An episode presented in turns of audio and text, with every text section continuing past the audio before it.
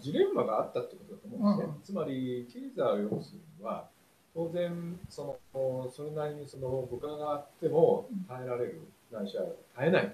と、ないしは金利が上がっても耐えないという。それを躊躇せず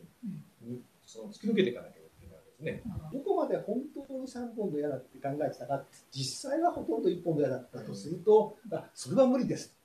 低金利の罠っていう言い方をまあ私の五感で言ってるんですけど、財政依存体質の産業というのがまあ一部の産業であってその産業は財政のそのまあある種の麻薬から抜け出せない、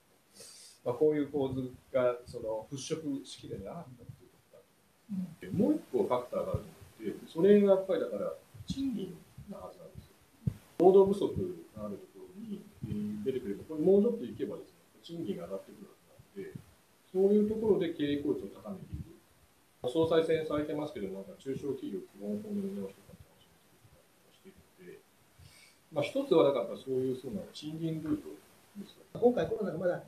前方が見えてないのがいけないんですけど、やっぱりある程度前方が見えた段階で、えコロナでいくらかかりました。これについて、何年かけてどういうふうに償還していくんだっていうのをきちっと出す。あの今みたいに、ただあの、もうコロナだからしょうがないんですっていうような形では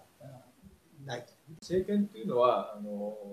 ある政策をその総理大臣の首をかけて